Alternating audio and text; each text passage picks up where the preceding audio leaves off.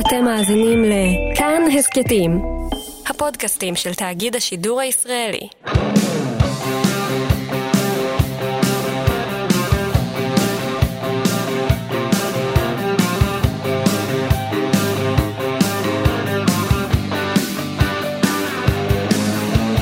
יש לך שושנים אדומות בכניסה אל הבית יש לך שושנים אדומות בכניסה אל הלב. בלילות של ירח מלא כשהדם רותח. את צובעת אותן באדום למרות הכאב. יש לך שערים מזהב בכניסה אל הבית. יש לך סורגים מזהב בכניסה אל הלב ירח מלא כשהדם רותח.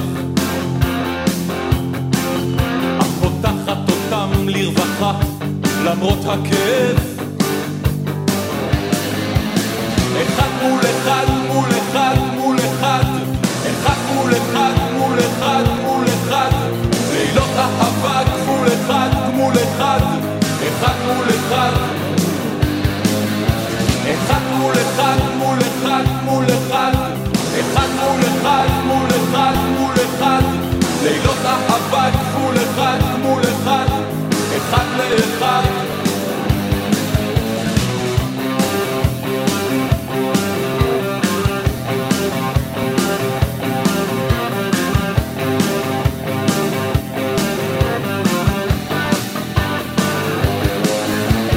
יש לך רק שנייה להחליט באיזה ידיים לך רק שנייה להחליט עם איזה פנים. בלילות של ירח מלא כשהדם רותח.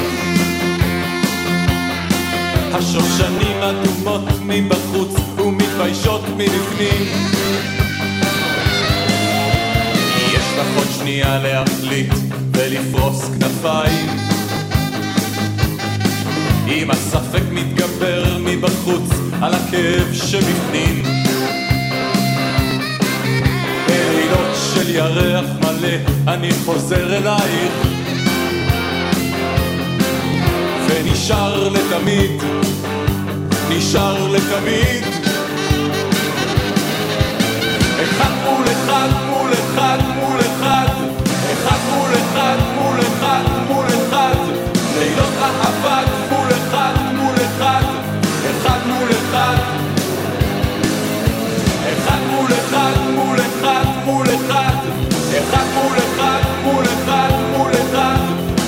אהבה גבול אחד מול אחד אחד לאחד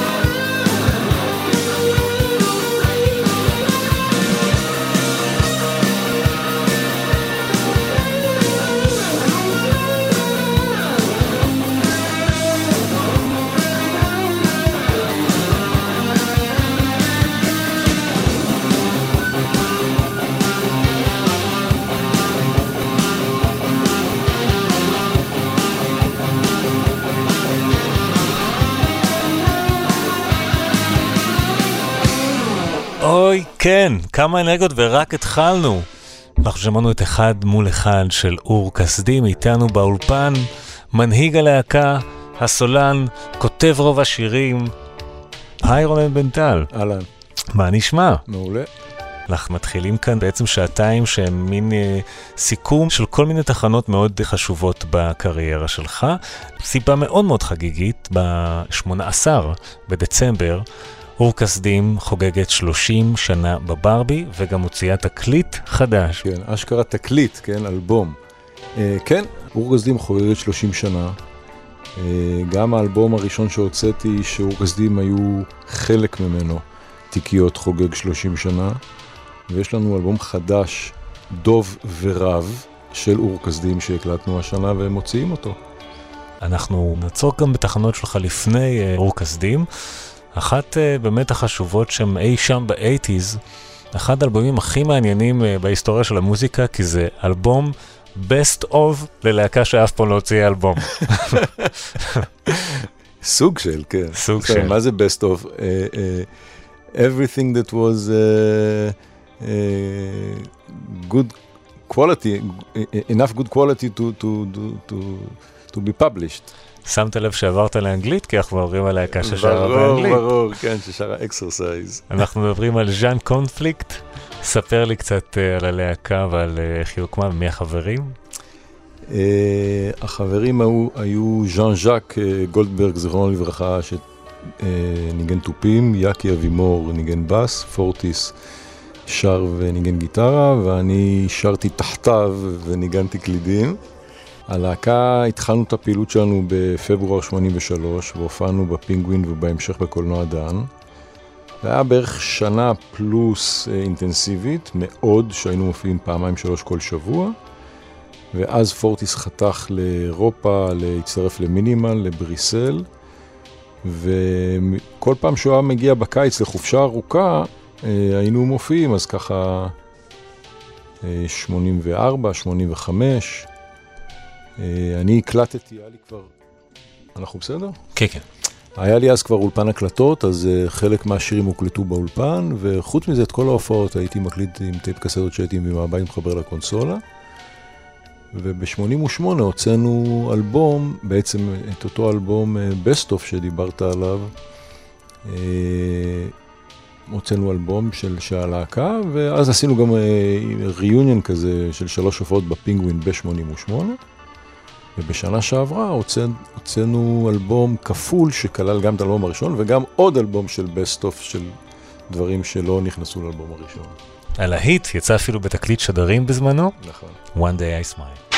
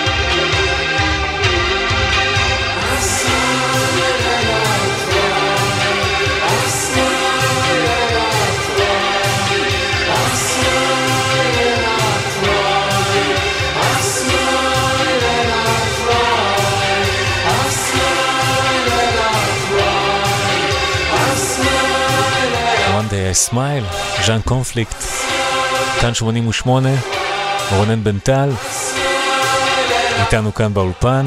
היה גם קליפ לשיר הזה. ברור. אתה ביימת? כן. זה היה אחד ה... אני... הראשונים? זה היה הקליפ הראשון שביימתי, כן, ממש ב-85 אני חושב. את כל האספירציות הקולנועיות שהיו לי, הכנסתי שם. יצא ממש קליפ ארטיסטי מה eighties כזה, כמו כן. שצריך. זה, אתה משתתף שם גם בקליפ? כן, בסוף, בסוף, בסוף, על הפליקר רואים אותי ואת אה, גלבץ ששרה איתי. בסוף הקליפ, אה, כשרואים אה, שם, על, על הפליקר, רואים אותי ככה בלי לראות את הפנים, רק את הפה שר, ואת תמי גלבץ שהייתה אז הבת זוג שלי ששרה איתי את השיר, שנינו שם. כי לפני זה הייתה איזו ילדה מדהימה בשם שירי צור, שהיום היא אישה בוגרת, ופגשתי בשבוע שעבר. היא במאית אה, סרטים דוקומנטריים שהיא הצטלמה בקליפ. מבחינת אה, החברים הנוספים בז'אן קונפליקט, אה, ברי סחרוף מנגן גיטרה בשיר הזה, נכון? אה, אתה יודע מה? פורטיס וברי מנגנים בו, תראה, ז'אן קונפליקט, הגרעין הקשה היה השמות שהזכרתי, ז'אק, יאקי, פורטיס ואני. אבל אה, היה מין אה, מועדון חברים כזה שכלל קודם כל את מלכה שפיגל, שניגנה איתנו תקופות ארוכות, כי בתקופות שהייתה בארץ והיא ופורטיס היו בזוגיות, היא הייתה מנגנת איתנו. וברי פה ושם התארח גם בהופעות וגם בהקלטות, כמו בשיר הזה, ב Exercise, ב Special Guest, ב Hunters. Hunters זה גם כן מלכה שרה ומנגנת. יצא ממש הייתם זרוע ישראלית של כן, מינימל כן, קומפקט בעצם. לגמרי. כן, בדיוק. פה אני גאה בנביחות שאני נובח ככלבים של הציידים.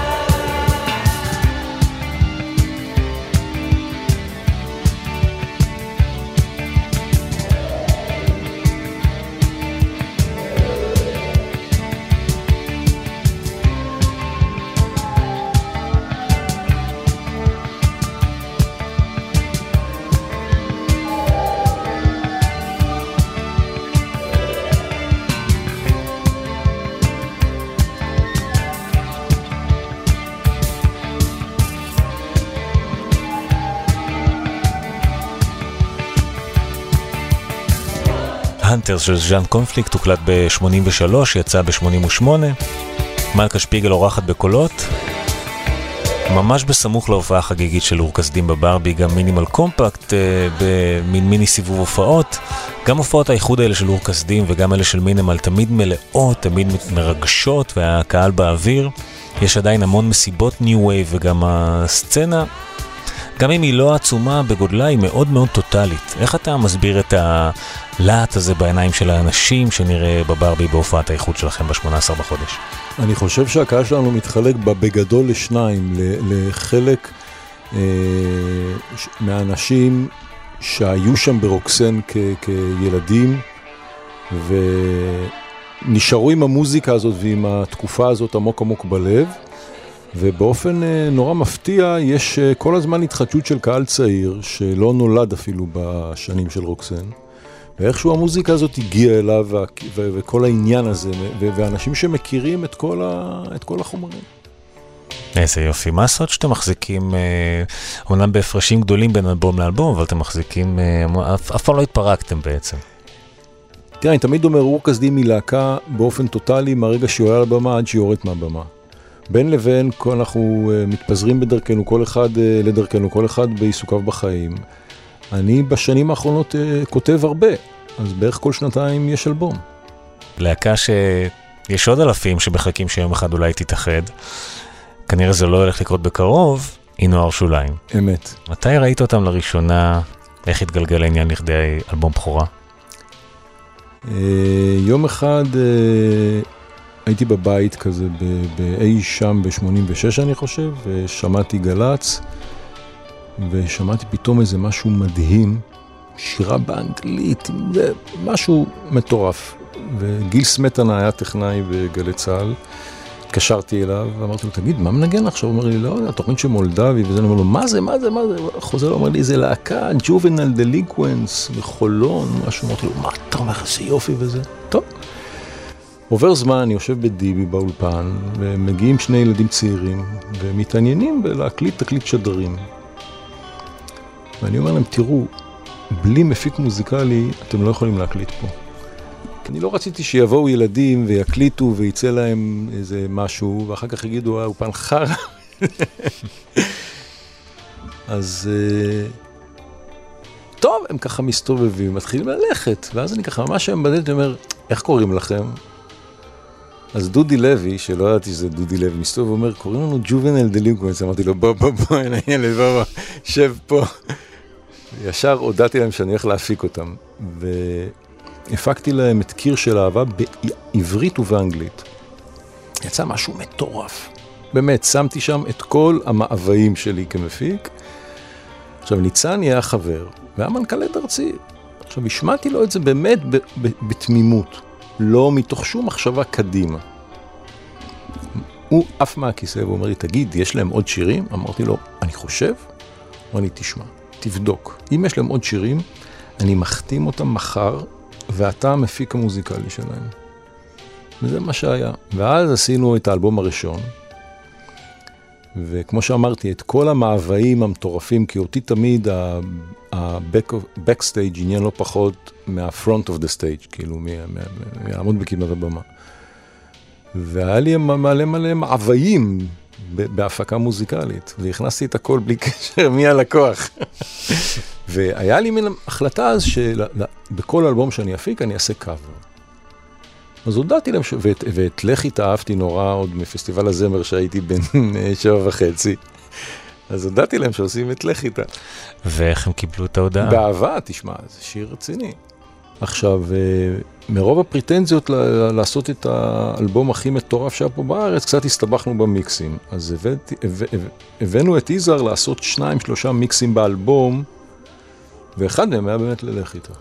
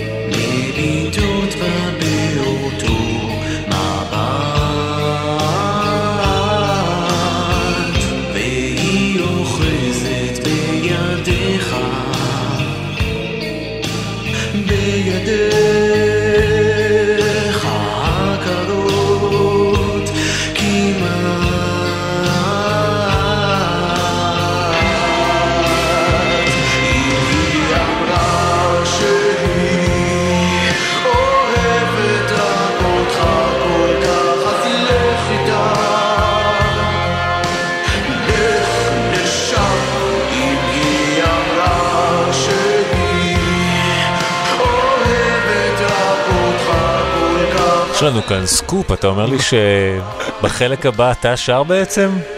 אה, כן. תשמע, אני עשיתי את ההפקה המוזיקלית והעיבודים של כל האלבום, וגם שרתי פה ושם, ניגנתי גם. זה אני. זה אתה. עם מיקי, סליחה, עם מיקי עליי, מיקי יגי. אבל אתה עצבני מתחת זה אני. אתה מפתיע אותי עם הגבהים שאתה מגיע אליהם. לא, אני יש לי, אני יכול להגיע מאוד גבוה, כן. גם בריבאונד וגם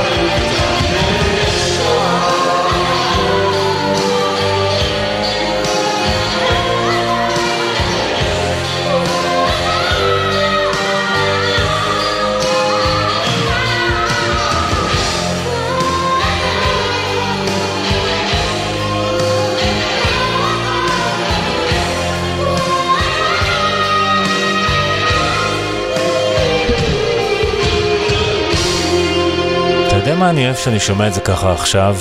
אני אוהב את החופש האנדרוגני שהיה אז באייטיז ובגל החדש, שהוא לא באמת היה קשור לזהות מינית. זאת אומרת, אתה שומע פה את מיקי יגי הופך לדיבה בסוף. אני זוכר שגם אז בחלק מהקליפים לזהו זה, הוא היה אישה, אבל אני כילד באותה תקופה בכלל לא קישרתי את זה למשהו מגדרי, אני התייחסתי לזה כאומנות. יש לך משהו להגיד בנושא? תשמע, בפרספקטיבה של היום ברור שזה בול כמו שאתה אומר את זה.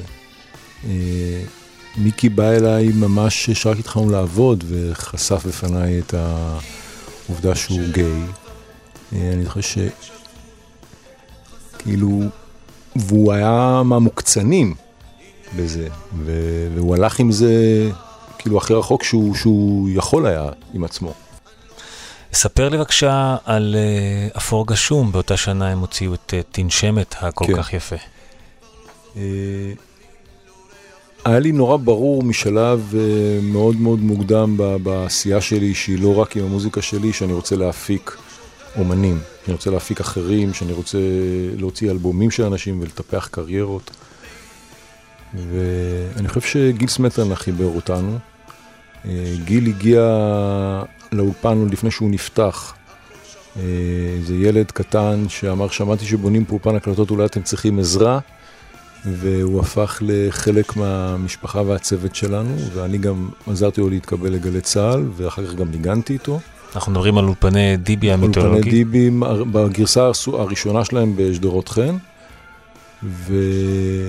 ומתישהו הוא עשה לי חיבור כזה עם אה, מיכל, מיכל ספיר, והוא גם כאילו הפיק אותו מוזיקלית, ופשוט נכנסנו, עשינו אז רק קסטה, כן? אה, שהיה שם את תנשמת, את פברואר, כאילו. כן. הקסטה שנקראתה פברואר. זה השיר הראשון שיצא בעצם. כן.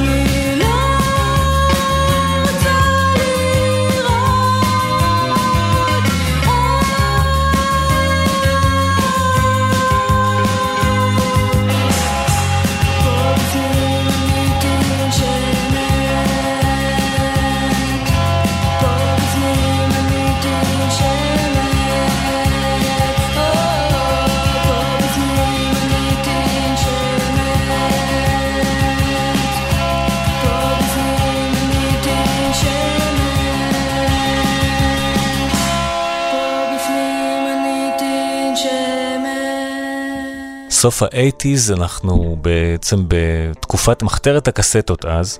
כן. אה, נזכיר גם את uh, פוליאנה פרנק או DXM, או אפילו נושא המקבט, uh, בתחילת הדרך. אני זוכר את התקופה הזאת כמאוד רומנטית, כאלה תקופת ה... אני זוכר את עצמי הולך לאוזן השלישית, קונה דברים שיצאו רק על גבי קסטה, תמיד העטיפות גם היו נראות כמעט כמו פנזין, כמעט כאילו עשו אותם ביד. כן, לגמרי. תראה, זה היה ממש הימים הראשונים שפתאום אפשר היה לעשות רוק בעברית, כי כשאני התחלתי, אני התחלתי לעשות מוזיקה ולהופיע ב-82 נניח. ואז, חוץ מהקליק וטיסלאם, אף אחד לא העלה על דעתו, וכל הברנג'ה שהייתי בתוכה, של כל הפורטיסיאדה ושולץ וכרומוזום, וזה, אף אחד לא העלה על דעתו לשיר בעברית, כי רוק לא נשמע טוב בעברית. ופתאום, אה, באמצע שנות ה-80 זה התחיל להשתנות, כולל החוויה שלי. אני הבנתי, כתבתי, השיר הראשון שכתבתי בתורכי נפשי, פתח לי איזה פקק שהיה שם סגור מכיתה ב', ג', ד', שאז כבר הייתי כותב, אה, תמיד את שיעורי הבית לכתוב חיבור על, אה, על, על גדעון, כתבתי בחרוזים, כתבתי פואמה על, על, על, על, על גדעון השופט. ו...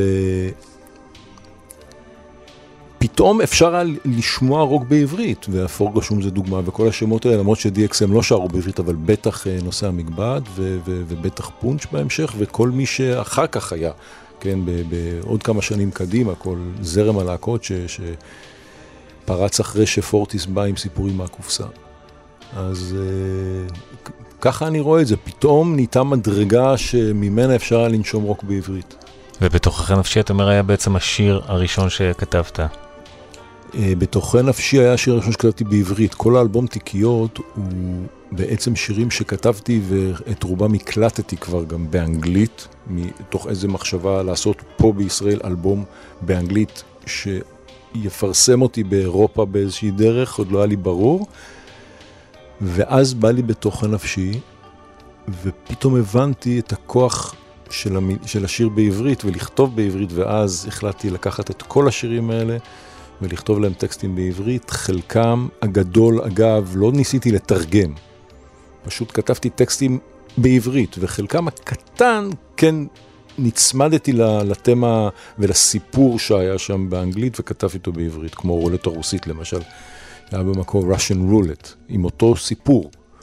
אבל שירים אחרים, אה, ג'רי כאן היה משהו אחר לגמרי, לך מכאן לא היה קיים, היה שיר אחר לגמרי, בכלל לא על הנושא, הרי לך מכאן זה מין שיר אהבה, פרידה הומוסקסואלי. השיר המקורי נקרא Say Out Loud, משהו אחר לגמרי. אבל בתוכי נפשי פתח לי איזשהו אה, ברז שלא נסגר עד היום לשמחתי, ועוד פתוח להרבה שנים, אני חושב.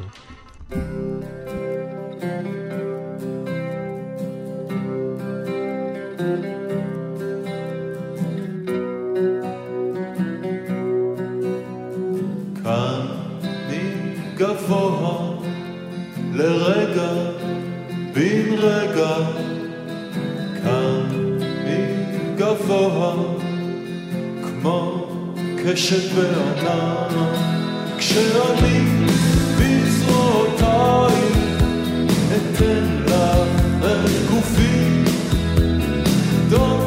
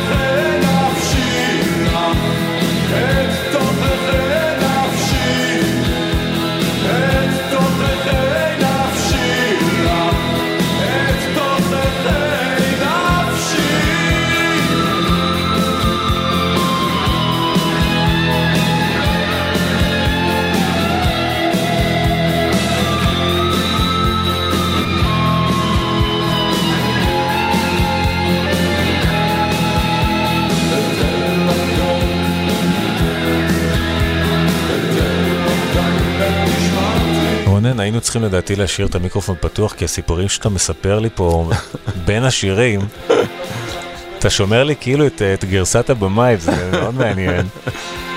אבל בוא ככה, באמת על, על קצה המזלג, ספר לי אה, מה פשר הנדיבות הזאת, בעצם אתה, יש לך חומרים שלך, אתה כבר מקליט אותם, ואז בכל זאת אתה מחליט אה, לתרגם אותם אה, ללהקה. היו שירים שהקלטתי עם אלון הלל, סמטנה ואורן קפלן, היו שירים שהקלטתי עם אה, אלון הלל, סמטנה ודודי לוי. אה, דודי היה קומפניאן שלי מהיום שהכרתי אותו בנוער שוליים, ועם סמטנה ואורן קפלן עבדתי עוד לפני שנהיה נוער שוליים. אה, עשינו כמה כאלה ג'מים, והיה לי שירים והייתי צריך אנשים שינגנו איתי, ונורא אהבתי את שניהם. אה, סמטן היה חבר של קפלן מרמת גן והביא אותו להקלטות הראשונות של, של הקסטה פברואר של אפור גשום. ובשלהי העבודה על, על תיקיות, עובד חזר מבוסטון והחלטתי שאני רוצה להקים להקה. לא, לא, זה לא נגד, בשום אופן לא נגד, החלטתי שאני רוצה להקים להקה וה image שהיה לי מול העיניים זה Public Image. בס גיטרה תופים, מחוספס, כאילו לא עטוף בשום דבר של סינטים. עם תיקיות זה אלבום עם, המון סינטים, פה ממש לא רציתי. רציתי רק לשיר, לא לנגן. ו... היה ברור שאני כותב את השירים, כי אתה יודע, אני, אני, רוצה, אני רוצה להקים להקה שלי. אחרי המון שנים, אמרתי קודם, מתחת לפורטיס, אתה יודע, רציתי את הלהקה שלי. ו... וככה הוקמה אור כסדים, זאת אומרת, כשהקמנו את אור כסדים, היה לי את מטה בית ותיקיות. זאת אומרת, כתבתי את uh, מטה בית מיד לפני שנפגשנו פעם ראשונה לנגן קצת עובד ודודי ואני. ומיד אחרי זה את סדר באי סדר, והתחלנו להופיע, והיינו מופיעים עם מטה בית ועם אה, רפרטואר מתיקיות. כשכל פעם שהיה נכנס שיר חדש לרפרטואר של אור כסדים, הייתי מוריד שיר אחד מתיקיות ושר את... אה, בשביל שזה יהיה באמת על טהרת החומרים החדשים של אור כסדים. קודם כל ספר לי את סיפורו של איך מכאן, השיר עבר בעצם אה, מטמורפוזה כן. מאנגלית לעברית. אני תמיד, תמיד אני כזה מין קצת OCD על זמנים ולתת את הדיוקים בפרטים. אז אה, אי שם ב-85 אה, היו לי כמה שירים באנגלית ורציתי אה, להקליט אותם. והקמנו הרכב לצורך הקלטות. עשינו 2-3 חזרות ונכנסנו להקליט. וקראנו להרכב בצחוק השער הבנים. ומי שהיה זה ז'אק, רציתי שני גיטרות בס, אז יאקי מז'אן קונפליקט וסמטנה, ועובד ניגן גיטרה. השיר הראשון שהקלטנו לימים הפך לבוקר אחרון מתיקיות, שהגרסה שלו באנגלית אה, נקרא Cry, והשיר השני היה Say Out Loud. ועם Say Out Loud נורא התלבטתי איך להקליט אותו, מה להקליט אותו, בבוקר האחרון השתמשתי בפלייבק של השער הבנים. זאת אומרת, רק החלפתי שירות. ועם say out loud לא ידעתי איזה כיוון של טקסט, ניסיתי כל מיני דברים, שום דבר לא התלבש לי, ולא ידעתי, בכ... לא הייתי סגור על זה, רציתי, חיכיתי. ואז הגיע עובד ועשינו את אה, אור כסדים, ופתאום נתתי את השיר לאוחובסקי, שהיה חבר מאוד קרוב של אה, זוגתי תמי גלבץ, והוא חזר אליי עם טקסט הומוסקסואלי, שישר התחברתי אליו ואימצתי אותו, אבל הוא לא רצה שידעו שזה הוא, אז הוא אמר, תכתוב זאבי קשואל. אמרתי לו, סבבה. ואז אה, הופענו עם זה, ואז היה ברור שאני לא משתמש בפלייבק של השער הבנים, אלא שאנחנו מקליטים כאור כשדים את לך מכאן. תספר לי, אז בעצם עד עכשיו הגרסה באנגלית נשארה אה, גנוזה, ויש אולי אה, פה ושם, את, אני זוכר העלית פעם איזה משהו לפייסבוק, כן. אבל בעצם אה, אנחנו הולכים עוד מעט אה, להיות מסוגלים לשמוע אותה כאוות נפשנו באיכות טובה. אה, איך כל זה הולך לקרות? קודם כל, אני מזכיר שהשבוע, ביום שישי, יצא אחד מול אחד בגרסת וייניל, עם האוזן השלישית, עם זהב שחור של האוזן השלישית. שגם יוציאו את האלבום החדש שלנו, והוציאו, בקיצור, האוזן ואני חברים, ואנחנו עומדים להוציא בהמשך 2020 את, גם את תיקיות בווייניל, אבל עם אלבום בונוס, של כל מיני דברים מאוד מעניינים.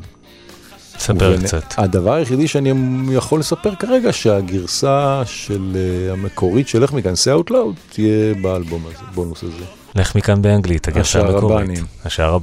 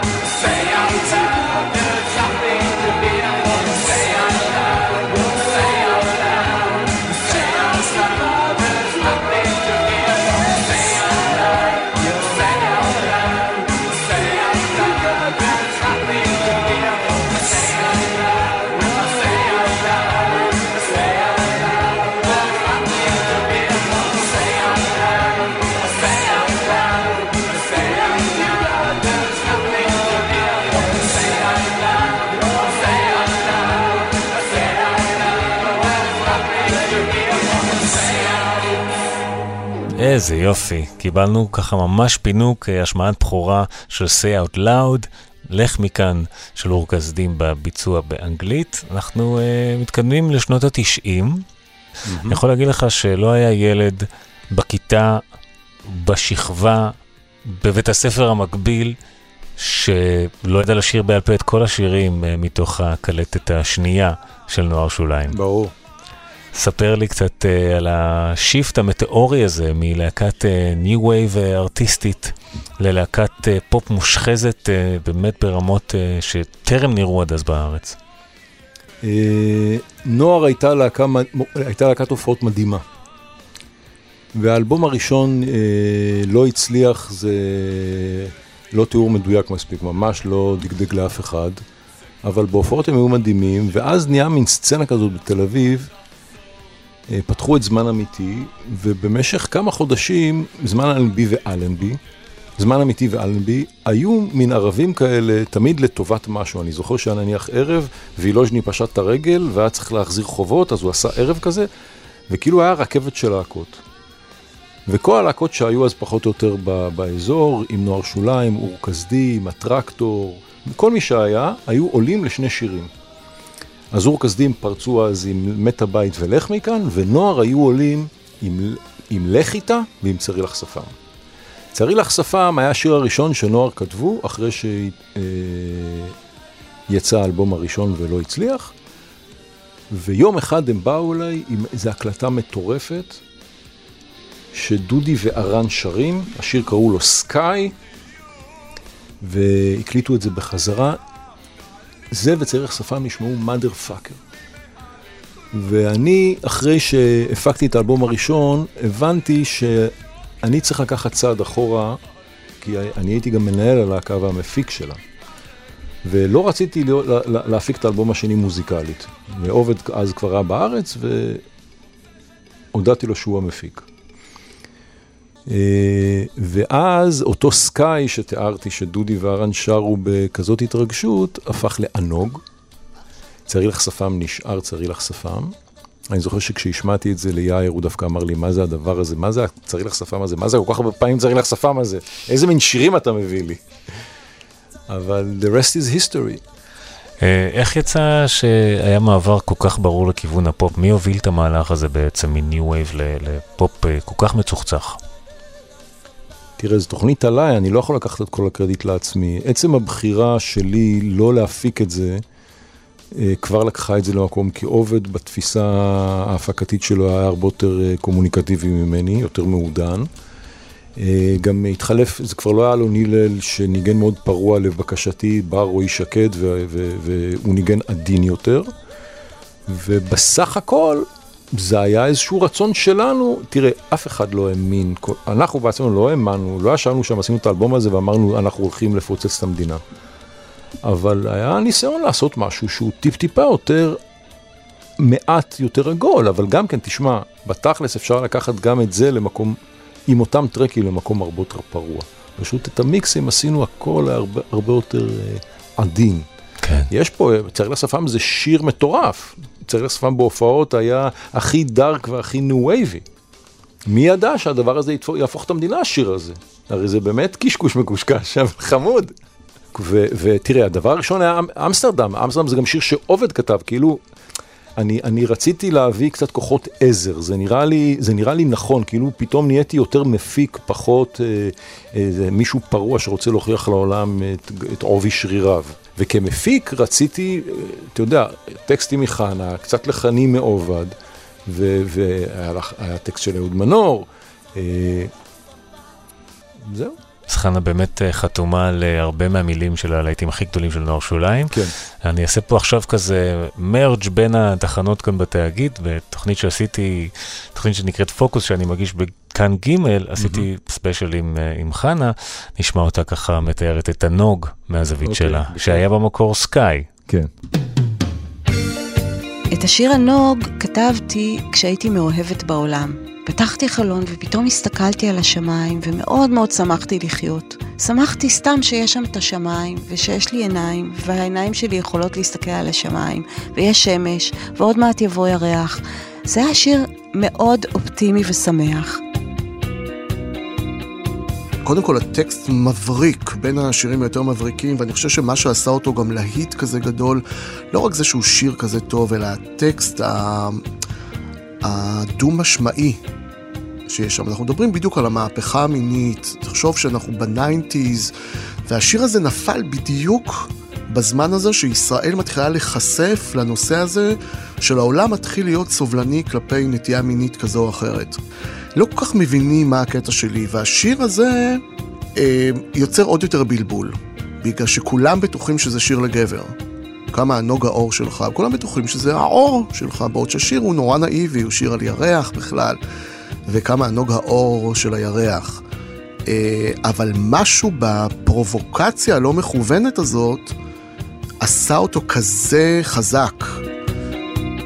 מאוד מאוד שמחתי לסיבוב הזה, וגם מיקי יכול היה להרגיש נוח כשהוא שר את זה, ואני בטוחה שמיקי שר כמה ענוג האור שלך בעין, למרות שאני כתבתי באלף. זה כאילו היה צריך להיות או הכישלון הכי גדול או ההצלחה הכי גדולה, ולמזלי זה נפל בקטגוריה של ההצלחה הגדולה. בהחלט קלאסיקת פופ.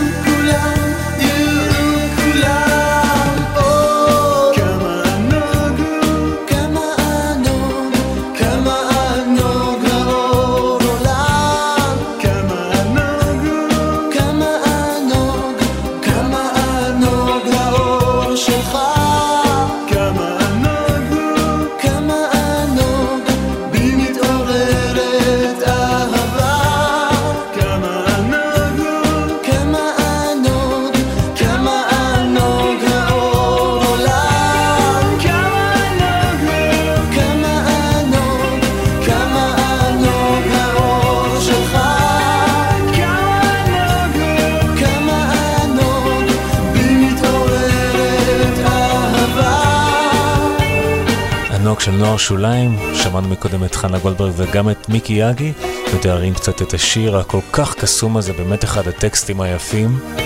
אנחנו כאן באולפן, כאן 88, עם רונן בן טל, לקראת אלבום חדש והופעה, הופעה חגיגית של אור כשדים בברבי ב-18 בדצמבר.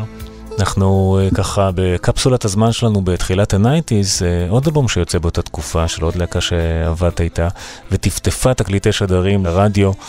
בסוף ה eighties היא להקת פונץ', אז ספר קצת על העניין הזה ועל הלייבל בומצ'ה. הלייבל נקרא דיבי הפקות, event שלי, ובומצ'ה היה מין תקופה קצרה, עם לוגו כזה מגניב, אבל לא, לא, עצ, עצרתי את השם והמשכתי עם ההפקות. איך יצא בעצם באמת השיקול הזה, אולי שיקול שתקופתית אז נראה נכון והיום שוב פעם חוזר להיראות נכון של להוציא שירים בודדים, אז uh, אני זוכר את השוק כילד כשוק של אלבומים, ובעצם יוצאים, בכל המקרים שציינת, תקליטי שדרים עצמאיים, לפעמים שנים לפני שיוצא האלבום. אה, עם פונץ' זה לא היה מתוך איזושהי כוונה או מחשבה, זה פשוט uh, ככה התגלגל. אני פגשתי, הם הזמינו אותי להופעה, באתי לראות אותם ומאוד אהבתי אותם והחלטתי להחתים אותם. ואז, והתחלנו כבר ב-88 אפילו, אני לא זוכר בדיוק, נדמה לי שב-88 כבר התחלנו, אבל רק ב-90 יצא אלבום, אלבום. גם כשהוא היה מוכן כבר לקח זמן עד שהוא יצא. החיפוש אה, חברת תקליטים שתפיץ את האלבום אה, לא היה פשוט. היו מאוד זהירים, אז זה רק שנתיים שלוש אחר כך התפוצץ העניין של הלהקות הצעירות. זה הולך ככה. הילדים עוד מחזיקים בכוח ונראה שמתקדמים כבר שבועיים מסתובב גבוה, ייקח אותה ויברח. ונדמה שישוב אור, ונדמה שישוב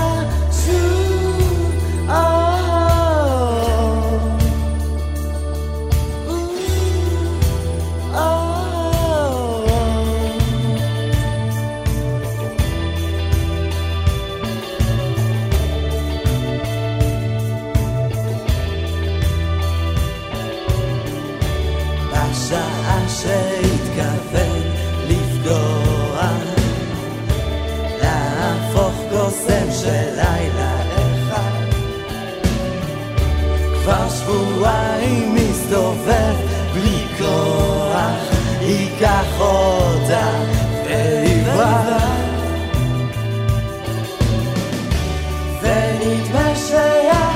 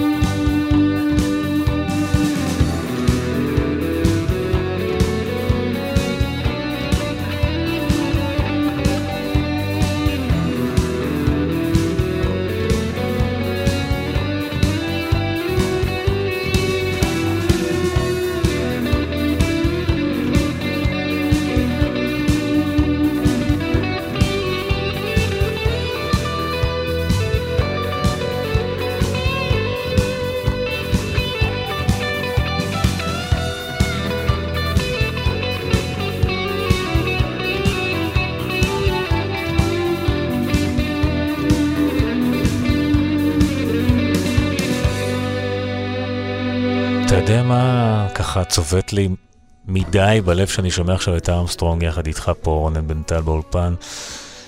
אנחנו שמענו עכשיו בסוף דקה של דודי לוי, כן. שפשוט כולל סולו, כולל פרץ נגינתי, דבר שהיום בשיקולים של מוזיקאי, אתה יודע, אה, קורה הרבה הרבה פחות, אה, פשוט, אה, אני מדבר על מוזיקת מיינסטרים, על שיר שהזכרנו מקודם ברור, סיבה ברור. למסיבה, זה... כן. כן, תשמע, אה, באור כסדים, אה, או לפחות בדברים שאני עושה, אני כן לוקח על עצמי את כל החירות המקסימלית, אה, כי אין לי בכלל פרטנזיות מסחריות, אתה יודע. אם, אם מפגע, אז נהדר, אבל זה בכלל לא במערכת השיקולים. כן. אני רוצה לדבר ככה קצת על כתיבה, על טקסטים. תמיד היה לי מאוד קשה, פה ושם אנשים שואלים אותי מה התכוונת, על מה השיר. תמיד היה לי ברקס מאוד גדול בלהתחיל להסביר מה, על מה השיר, מה התכוונתי. חלק מהמקרים אני לא תמיד יודע מה אני מתכוון. זה עולות לי מילים ונשמע לי מוצלח החיבור שלהם, ההגייה שלהם. השיר הזה, אמסטרונג, הוא אחד הפצעים המדממים עד היום. אה, אה, קיץ 69 זה, זה קיץ שאני מתעורר לילה אחד בגיל 11, ולראשונה בחיי שומע מריבה נוראית של ההורים שלי, ואבא שלי לוקח מזוודה ועוזב את הבית. אחותי בת ה-14 בסאמר סקול בלונדון, פעם ראשונה בחיים נוסעת לחו"ל.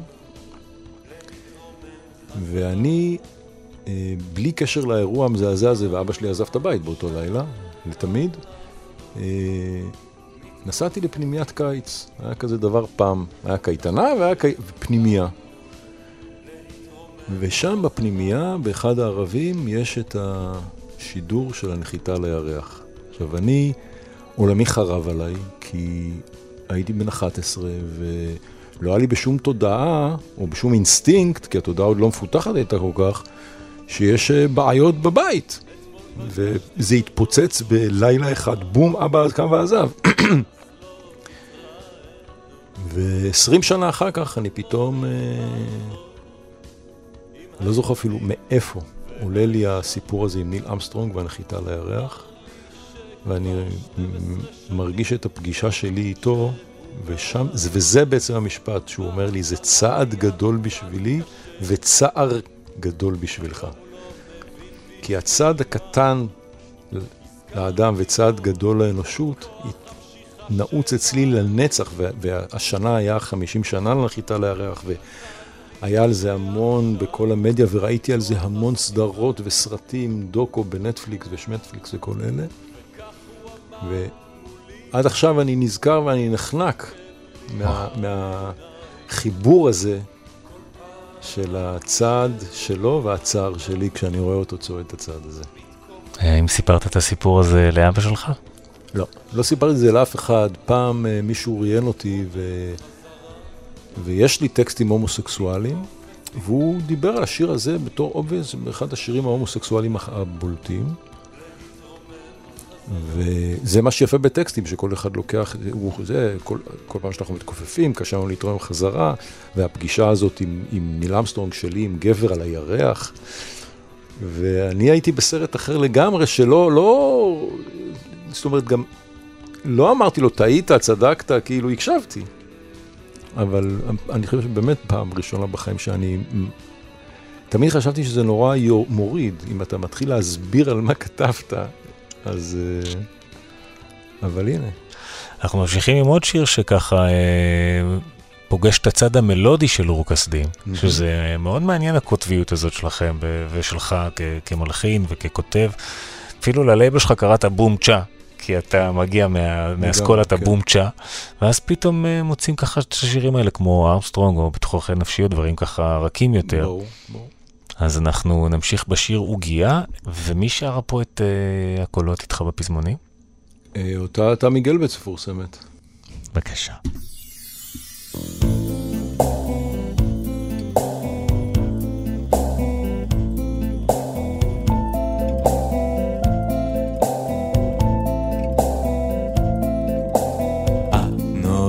נועצת בי שיניים שעם הזמן למדתי לחבב אולי זה עניין של הרגל מתלבט. אולי זה פשוט מה שתמיד רציתי לקבל. רוצה לתת לך משהו בינתיים. תמורה קטנה של יחס ושל עיתוי נכון. אולי בסך הכל זאת אמונה תפלה שלי. אבל בסוף זה מה שיישאר אצלך בזיכרון. אז קחי ממני בנשיקה טיפה של דם מהשפתיים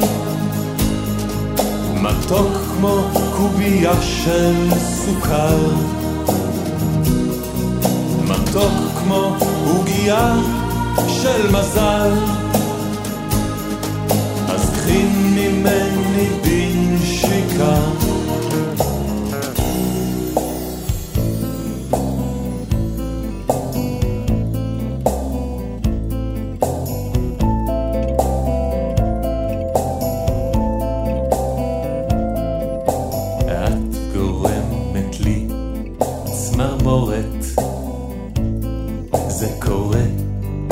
כל בוקר מחדש. אולי זה עניין של הרגל, אולי תסמונת.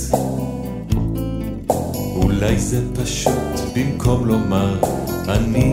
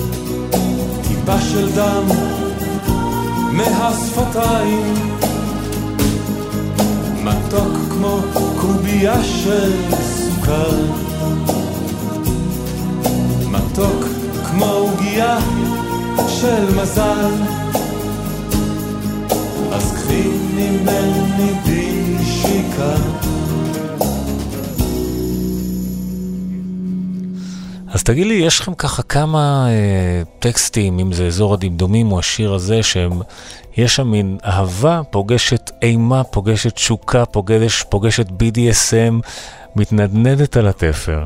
ספר לי קצת על הזווית הזאת שלך ככותב. תראה, ב... ב-CV שלי היום כתוב אה, רונן בן טל, מפיק סרטים ומוזיקאי. וקולנוע ומוזיקה is the story of my life, of my creative life, of my career, uh, כבר 40 שנה. התחלתי uh, כסטודנט לקולנוע באוניברסיטת תל אביב, חתכתי למוזיקה שגנבה אותי לגמרי מהקולנוע, וחזרתי לקולנוע לפני יותר מעשור, לא כבמאי, אלא כמפיק סרטים.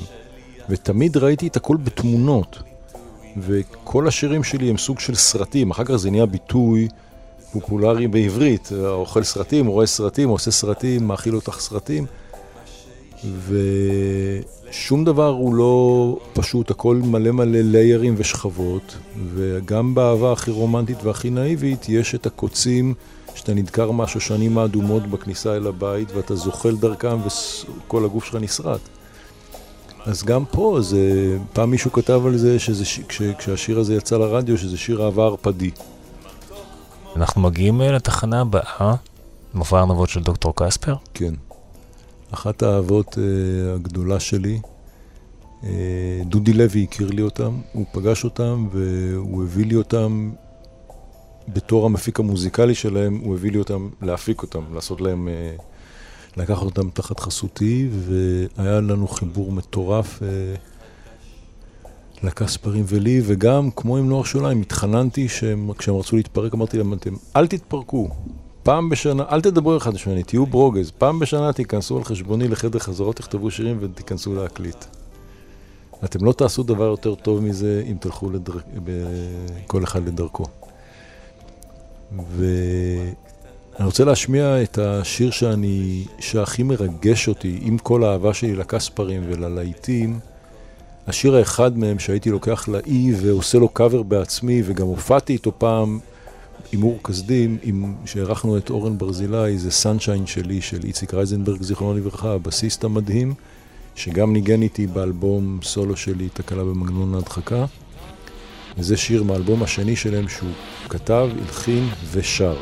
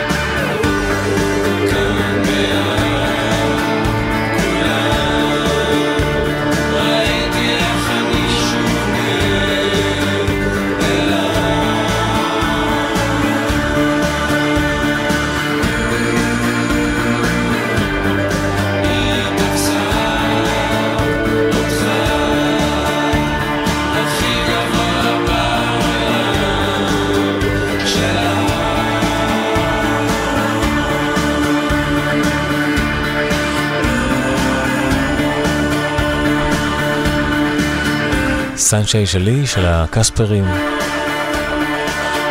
של הקספרים ואיציק רייזנברג כתב ושר, וכמובן ניגן, זה השיר היחיד בקטלוג של הקספרים שהוא... שהוא אה, עשה צד קטנטן מהאמפג של ה...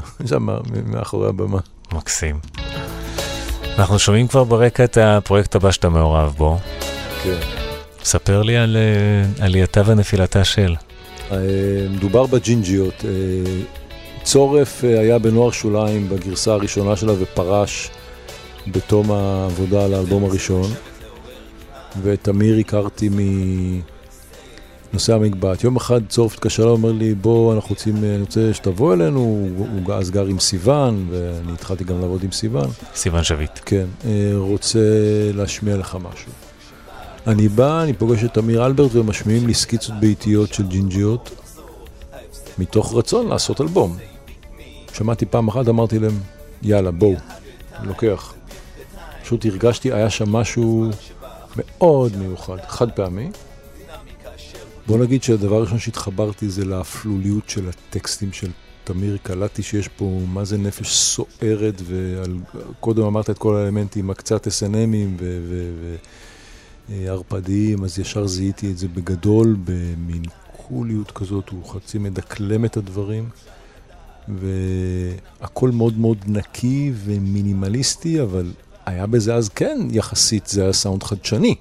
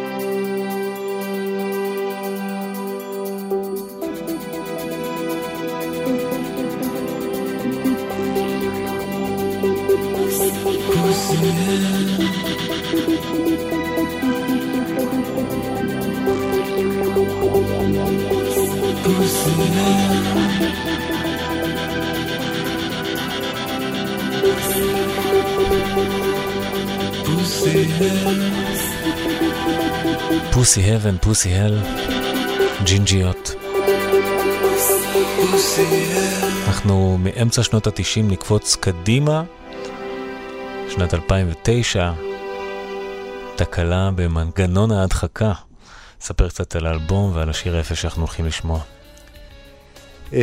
2009 זה השנה שהאלבום הזה יצא בתוך מארז שהוצאתי, שכלל את תיקיות, את אה, אחד מול אחד של אורקסדים ואת אה, תקלה במנגנון ההדחקה. אבל... אני רק אכנס בדבריך רגע להגיד שכלל את תיקיות לשמחתם של כל כך הרבה אנשים, כי האלבום הזה היה באמת אה, סוג של גביע קדוש בקרב אה, אספני 80's כאן בארץ, סוף סוף כן. הוא יצא מחדש בדיסק, כן. אה, אבל בעצם אה, אני אגרור את הכיסא הרבה שנים אחורה. אני ב-92 החלטתי שאני, היה לי את מה שהיה להגיד אמרתי, ועצרתי לתקופה מאוד ארוכה את הפעילות המוזיקלית שלי. כ- כמוזיקאי יוצר, לא כמפיק. ובעצם חזרתי לזה רק ב-2003, עברתי טלטלה מאוד גדולה, אה, אשתי חלתה במחלה מאוד קשה, ו... בדיעבד ניצלה ממנה, אבל אז עוד הכל היה כזה בפרפורים, ופתאום כתבתי שיר, והקלטתי אותו, הקלטתי אותו עם שי להב ועם פורטיס. והשיר נקרא מתנה. והשיר הזה, הקלטתי אותו כזה סוג של תרפיה לעצמי, ופתאום נפתח בי איזשהו פקק, והתחלתי לכתוב שירים, והחלטתי שאני רוצה להקליט. ובעצם הקלטתי אלבום. על פני שנה פלוס עבדתי עם יואב שדמה, אה, עם איציק רייזנברג מהקספרים, ניגן בס, שי ניגן קלידים, שי להב, הביא מתופף חמוד בשם אבי דיימונד שניגן תופים בחלק מהשירים, יובל שפריר ניגן תופים בחלק מהשירים, ודודי לוי ניגן גיטרות. ובעצם באלבום הזה אה, סוג של חזיתי בטקסטים שבאו לי מהאינסטינקט, לא מהתודעה, את זה שאני הולך לעזוב את הבית ולפרק את המשפחה שלי. וזה לקח שנה וחצי של הקלטה, ובתום שנה וחצי של הקלטה עזבתי את הבית, אבל לא רציתי להוציא את האלבום. ואשתי הייתה סופרת, והוציאה ספר אה, הראשון עוד במסגרת אה, חיי הנישואים שלנו, ואז היא הוציאה ספר על הפרידה. וכתבה, בעודי כותבת הפרידה שאני צופה בי בלי להבין שלשם אני הולך. במילים של שירים, היא כתבה ספר על הפרידה אחרי שהיא קרתה והוציאה אותו, וזה היה מבחינתי עוד יותר סיבה לא להתעסק עם התקנית הזה יותר. ואז, 2009, פה אנחנו קופצים חמש שנים קדימה.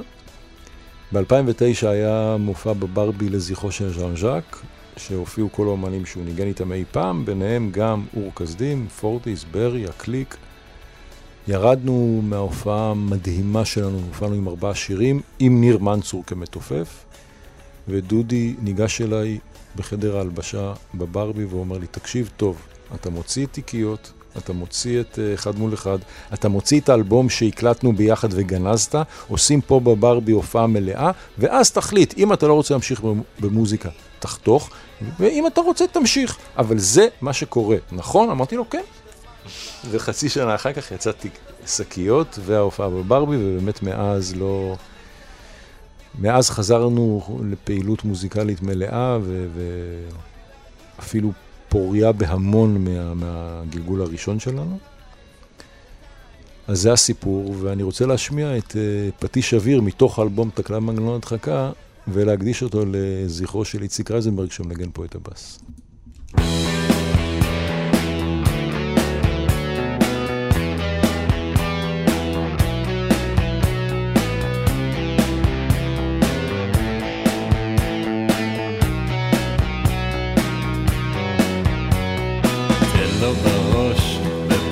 אוויר, פצצה לתוך הבטן הרכה.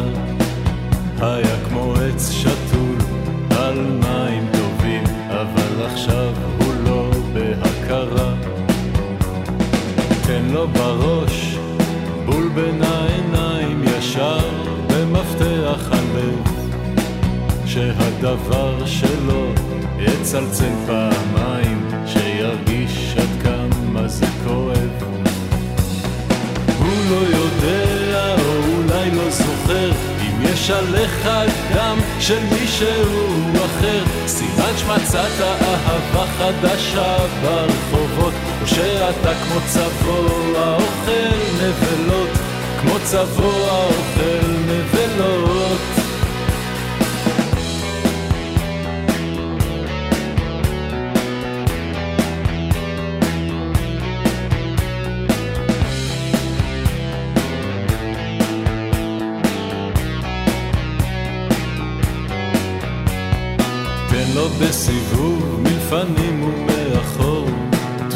אותו ישר בגרון. שרוף לו את כל הגשרים חזרה, אל תשאיר עוד מקום לדמיון. תן לו בראש בפטיש אוויר, פצצה לתוך הבטן הרכה. היה כמו עץ שתול על מים טובים, אבל עכשיו הוא לא בהכרה. לא היית באמת, וגם לא נשארת, לא ישנת, לא חלמת, וגם לא התעוררת. לא נתת שום דבר, שום דבר לא לקחת, ובסוף לא נזכרת, לא נשכח. לא היית באמת, לא נשארת. הוא לא יודע, אולי לא זוכר, אם יש עליך דם של מישהו אחר, סימן שמצאת אהבה חדשה ברחובות, או שאתה כמו צבוע אוכל נבלות, כמו צבוע אוכל נבלות.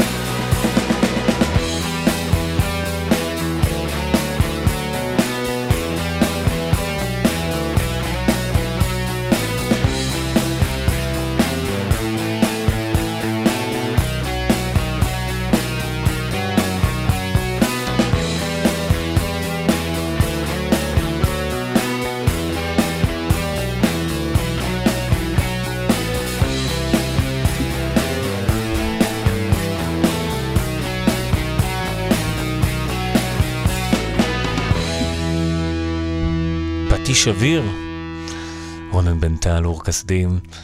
אנחנו אה, מגיעים עכשיו לאחד האלבומים הכי, לטעמי, באמת ככה אה, אינטנסיביים. אה, לוקחים המון מהמאזין, אה, כן. ממש אה, סוחפים למקומות אה, מאוד קשים של התמודדות. אנחנו מדברים על אלבום לאחותי, מהמם. שיצא ב-2014. כן. ספר קצת על האלבום, בבקשה, ועל השיר שאנחנו הולכים לשמוע. אה, אנחנו הולכים לשמוע דור מיקום. דור מיקום זה סם הרדמה שנותנים לפני ניתוח, שאחת התכונות שלו, חוץ מזה שהוא מרדים את החולה, הוא גם מוחק לו את הזיכרון בשביל שהטראומה של הניתוח לא תקפוץ לו פתאום באמצע הנהיגה בכביש אה, ראשי אה, גדול. לדוגמה, אחותי האהובה אופירה הייתה רופאה מדהימה שטיפלה בחולים והייתה המטולוגית וניהלה את בנק הדם של איכילוב. הייתה מבוגרת ממני בשלוש שנים.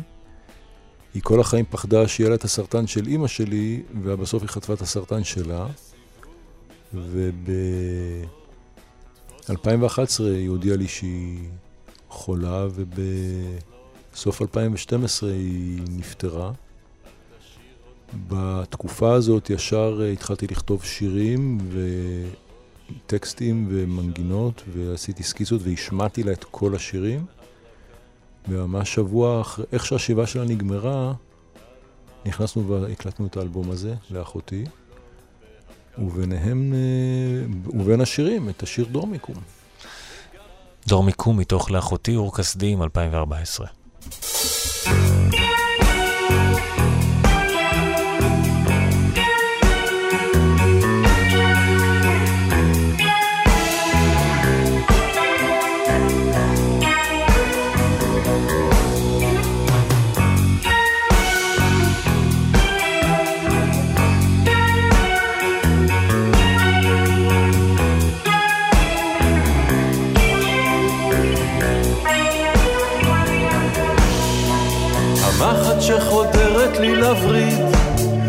מטפטפת סיוטים לתוך הדם. חומר ניגודי, חומר שנגדי, עושה אותי לגמרי מטוגן. הדור מיקום זוחל בתוך הגוף, מוחק את הזיכרון. לא, לא, הוא לא במקום כאב, זה רק במקום לישון. הדור מיקום זוחל בתוך הגוף, מוחק את הזיכרון. לא, לא, הוא לא במקום כאב, זה רק במקום לישון. כשהסכין מקלפת לי את הסכין, סנטים אחרי סנטים, עדות לתהליך תופס מקום, ספוג אפור צהוב, רווי כתמים. הדור מיקום זוחל בתוך הגוף, מוחק את הזיכרון. לא, לא, הוא לא במקום כאב, זה רק במקום לישון. הדור מיקום זוחל בתוך הגוף, מוחק את הזיכרון. לא, לא, הוא לא במקום כאב, זה רק במקום לישון.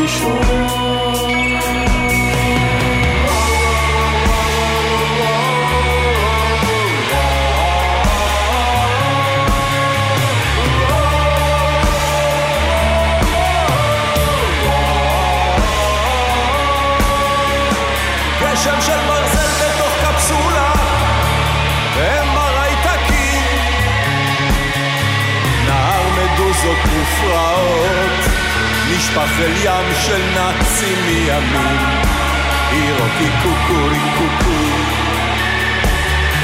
הגעת ללקוח לא זמין.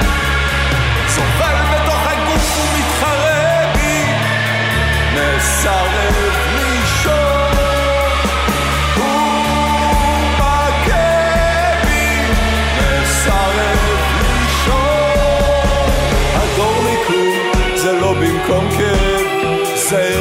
במקום.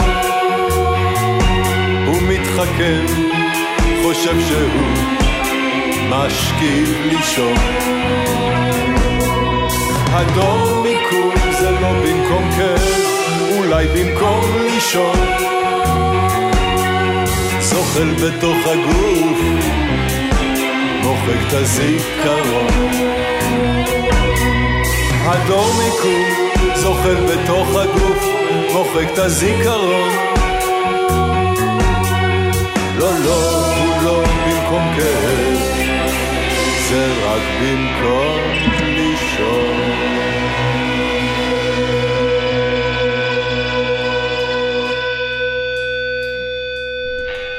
רונן, גמרת אותי עם הדור מיקום הזה עכשיו, אני... אה, אוקיי, אנחנו ממשיכים אה, לאלבום הבא. קודם כל, איזה אלבום ואיזה שיר אנחנו הולכים לשמוע, וואי וואי וואי. ספר לי על האלבום, דורך במקום מזנק לאחור. ספר לי נקודתית על הנבואה לשוטים.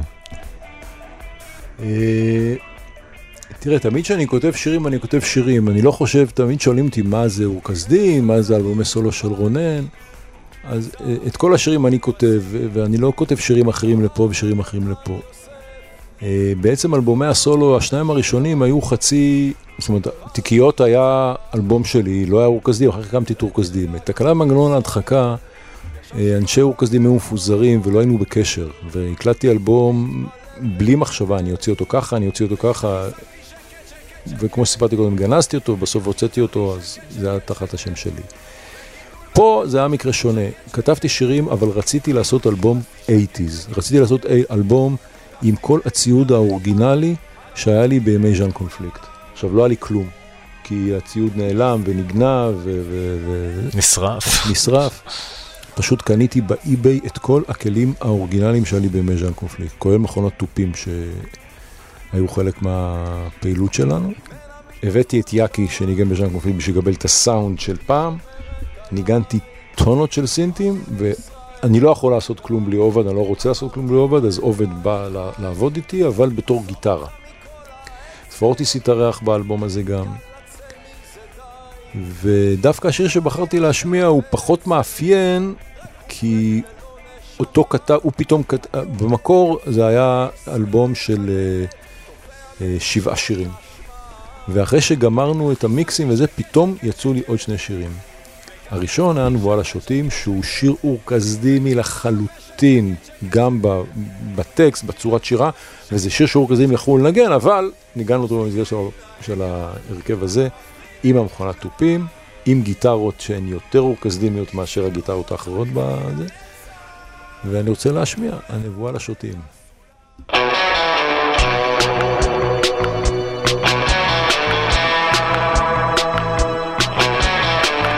סוג של מערבון אורבני תל אביבי.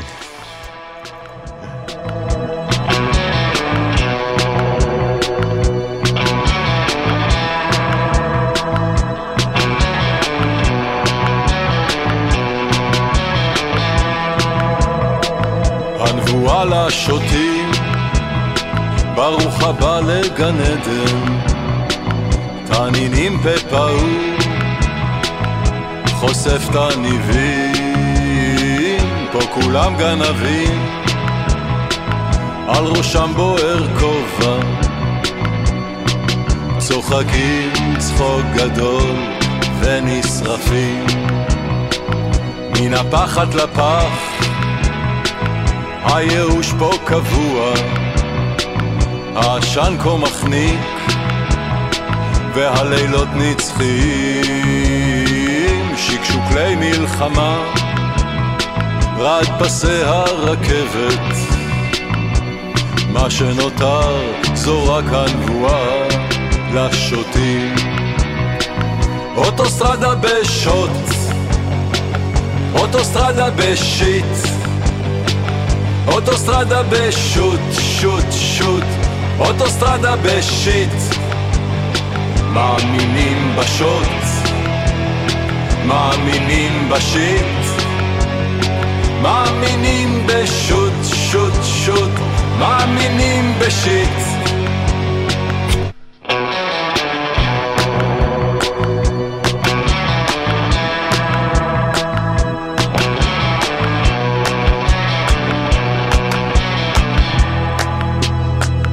הנבואה לשוטים, דם זב מן הפצע, מאז שחרב הבית השני, הקדרה על האש, והזפת רותחת, הזנב מקשקש ועצבני, מן הפחד לפח, ברוך הבא לגן עדן, תנינים פה פעור, חושף עטינים.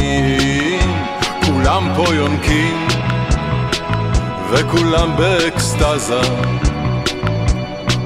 צוחקים צחוק גדול ונשרפים. אוטוסטרדה בשוט אוטוסטרדה בשיט. אוטוסטרדה בשוט שוט שוט. אוטוסטרדה בשיט מאמינים בשוט מאמינים בשיט מאמינים בשוט שוט שוט מאמינים בשיט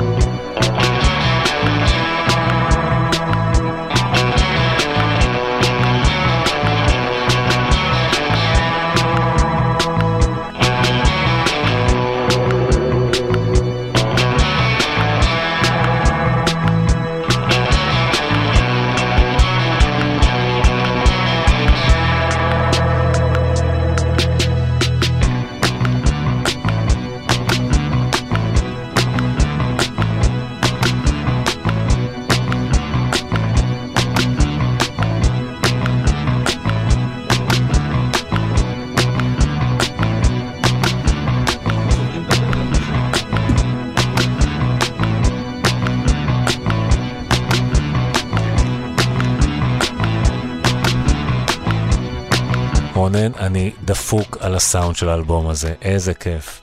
בעיקר, מכונת תופים המפנקת הזאת, ואתה תיארת לי ככה אוף מיקרופון, גם סינטים מגניבים שהשתמשת בהם פעם, אתה יודע כן. שיש לי uh, פינה חמה בלב לעניין ברור, הזה. ברור. אנחנו עכשיו מגיעים באמת אולי לבשורה הכי משמחת, חוץ מהמופע ב-18 אה, בדצמבר בברבי, יש גם אלבום חדש לאור כסדים. יש אלבום חדש לאור כסדים, דוב ורב. קודם כל, ספר לי, מה זה השם הזה? אה, כשתראה את העטיפה יהיה הרבה יותר ברור, אז תראה את העטיפה דבר שהמאזינים לא יזכו לו. אנחנו נתאר למאזינים את העטיפה, אנחנו רואים דוב על העטיפה. אה, אנחנו אה, רואים תמונה שצילם חברי הטוב והקרוב ביותר, אורי פירסט, שהוא מטייל בעולם ומצלם, הוא צילם דובה באלסקה. הוא ראה לי את התמונה הזאת ואמרתי לו, זאת העטיפה. של האלבום הבא של אור כסדים, ולא היה לי אפילו חצי שיר uh, כשאמרתי לו את זה. ו... ש... והתחלתי לשחק, כשנהיו שירים והבנתי שאני, שאני הולך לעשות אלבום, אז התחלתי לשחק עם השם דוב, ופתאום בא לי דוב ורב, ו... וזהו, וזה... תאר את המטאפורה של דוב ורב במעלית, מה קורה שם? מה... Uh, השיר הזה מדבר על, על התקיעות שלי, לא, לא הצלחתי לכתוב טקסטים, כתבתי רק מנגינות. ופתאום כשדוב ורב הגיעו, פתאום כשהבנתי את השם הזה עם הדוב ורב, באיזה שלושה ימים כתבתי את כל הטקסטים של האלבום, כולל הטקסט של השיר הזה שנשמע, שזה השיר שפותח את האלבום, והוא שיר הנושא, דוב ורב.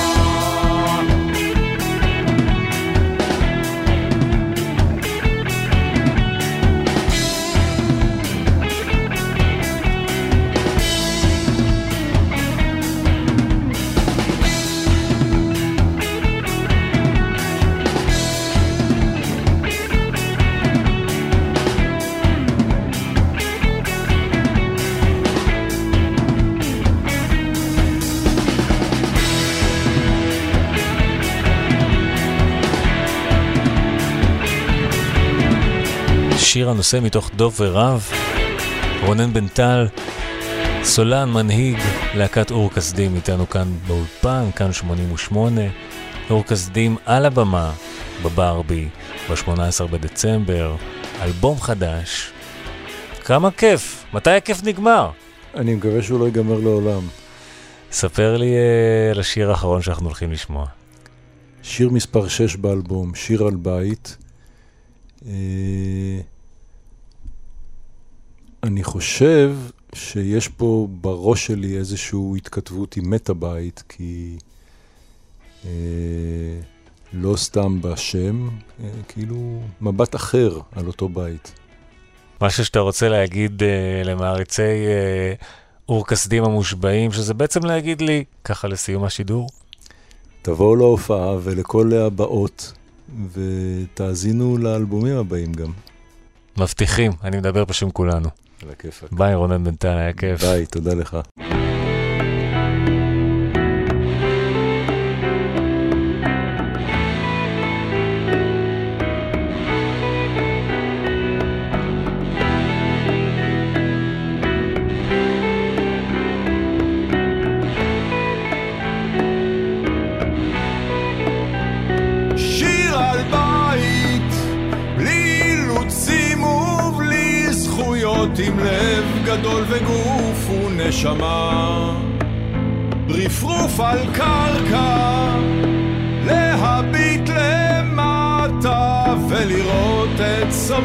באדמה. זה הבית, כמו נולד חדש. נבהלתי כי חשבתי שחלש, ואז הבנתי, הגעתי לביתי, ולא חלש הבית כי הוא מבצרי.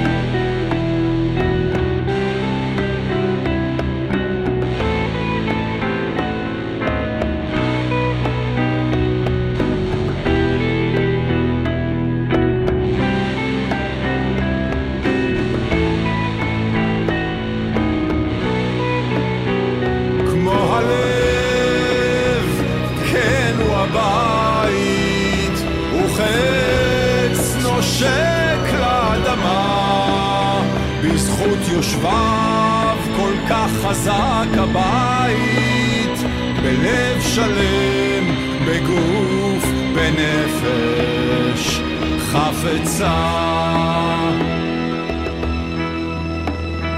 שיר על בית, חיפשתי עץ עם גזע הנטוע עמוק באדמה.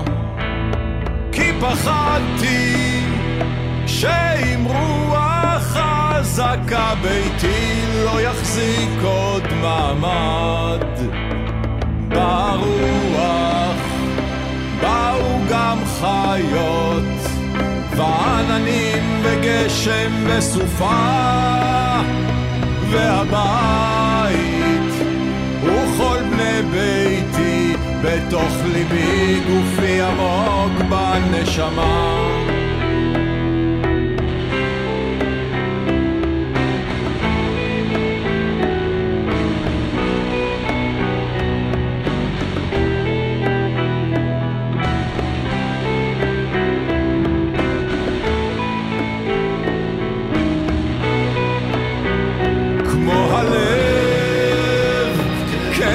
כן הוא הבית, וחץ נושק לאדמה, בזכות יושביו כל כך חזק הבית, בלב שלם, בגוף, בנפש, כמו הלב, כן הוא הבית, וחץ נושק לאדמה, בזכות יושביו כל כך חזק הבית, בלב שלם, בגוף, בנפש, חפצה.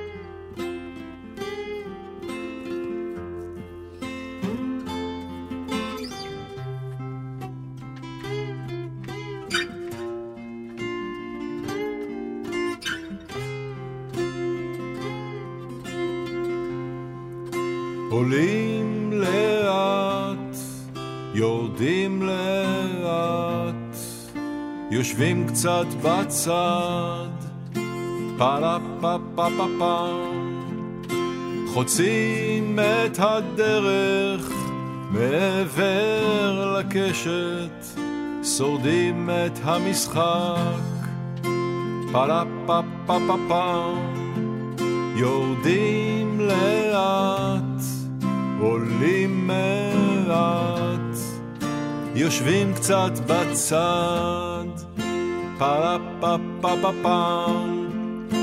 חוצים את הדרך מעבר לקשת, שורדים את המשחק, פרה